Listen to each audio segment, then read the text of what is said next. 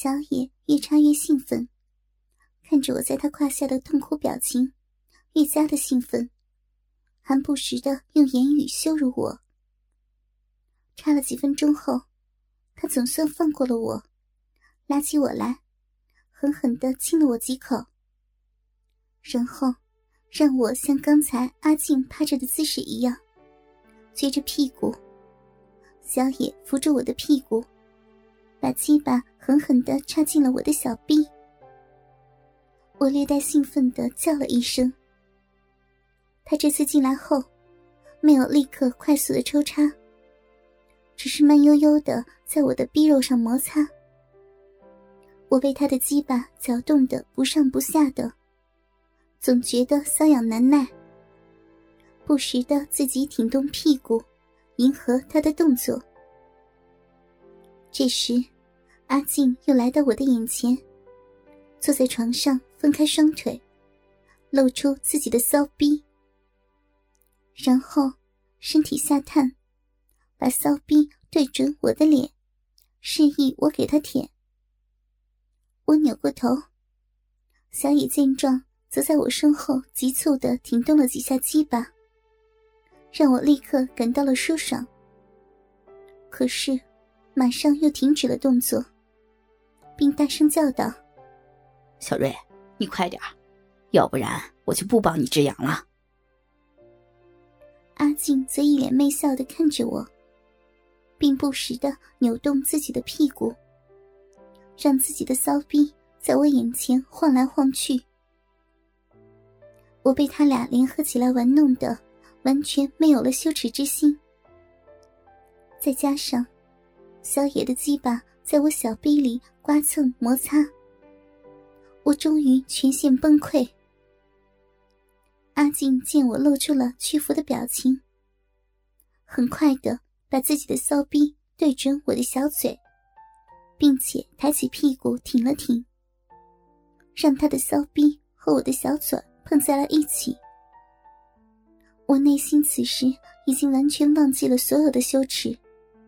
也完全放开了自己，于是猛地伸出舌头，舔上了阿静的小骚逼，并不时的用舌头深入阿静的骚逼里，舔弄着她的逼肉。他受到刺激，张嘴大声叫出声来：“好瑞儿，真棒啊，真会舔！”嗯嗯嗯嗯嗯。阿静的声音淫荡而兴奋，更多的透出一种幸灾乐祸的感觉。我听着她的叫声，心里不禁一荡，不自觉的扭动着屁股。这时，小野也感受到我的发情，于是不再忍受，开始全力的对我的小臂进行冲击。只听见我的屁股。不停的在被小野的胯下撞击，不时的发出啪啪啪的声音，偶尔还会有水渍从我和小野的结合处喷出，并发出挤压的啪啪声。我的小臂逐渐被小野的鸡巴插弄得不停流水，小野狠狠的抓紧我的屁股，快速的挺动着。让鸡巴可以更快速的进出我的小臂，嘴里不时的会羞辱我几句，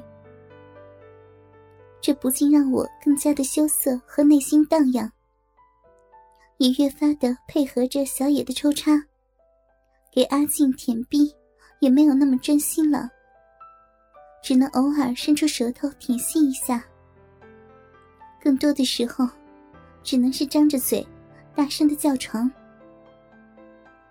阿静也不多说，对着我的脸开始自慰，手指不时的插进自己的骚逼，并淫荡的发出淫靡的叫声，扭动着屁股。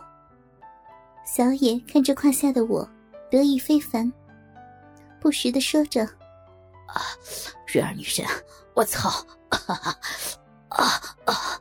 别人想说句话都难的瑞儿女神。”啊现在居然在我的胯下承欢，哈哈哈哈！小野在我身上驰骋了半个小时后，终于忍不住，狠狠的射了我一脸。阿静也在这期间自慰的达到高潮，我也被小野插到高潮，累得趴在床上动也不想动。整个房间里充满了淫迷的氛围。小野双手分别覆盖在我和阿静的胸部上，搂着我俩，满意的睡着了。所有应该的和不应该的都发生后，就觉得没有什么了。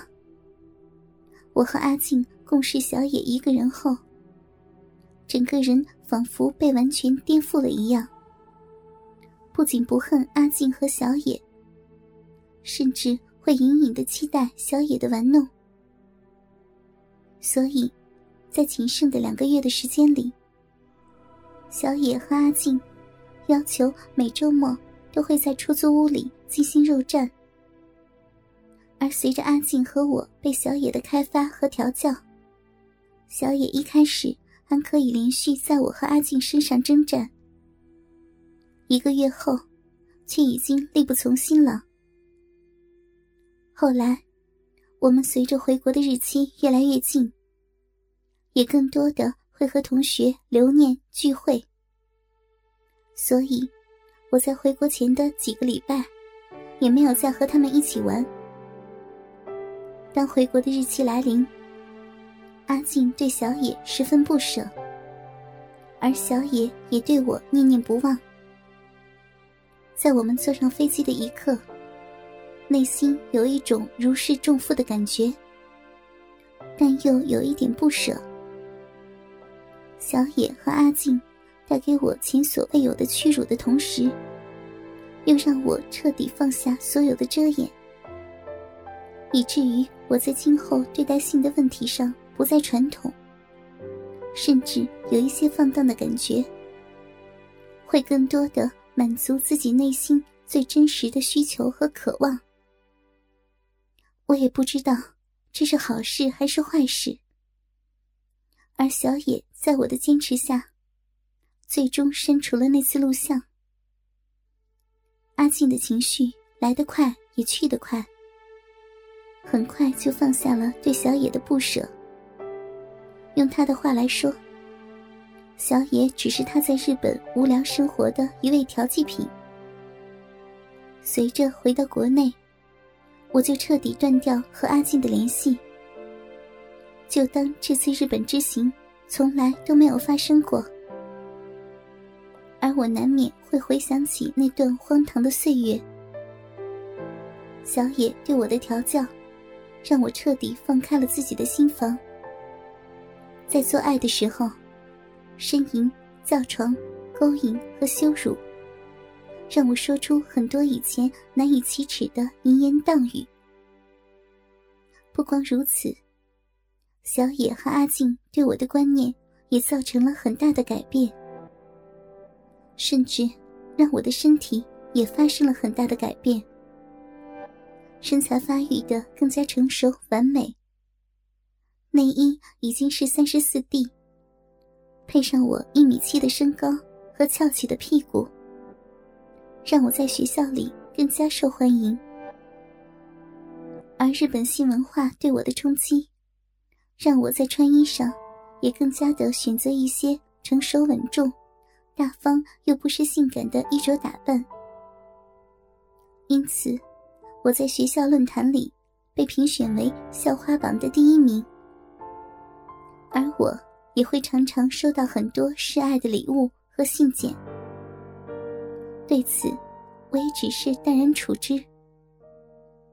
因为，随着大四的到来，我们需要更多的关注工作的问题，而由于我在日本学到的东西，让我在选择上更加的多一些，因此，很多的一些中外合资的企业，对我递来了意向书。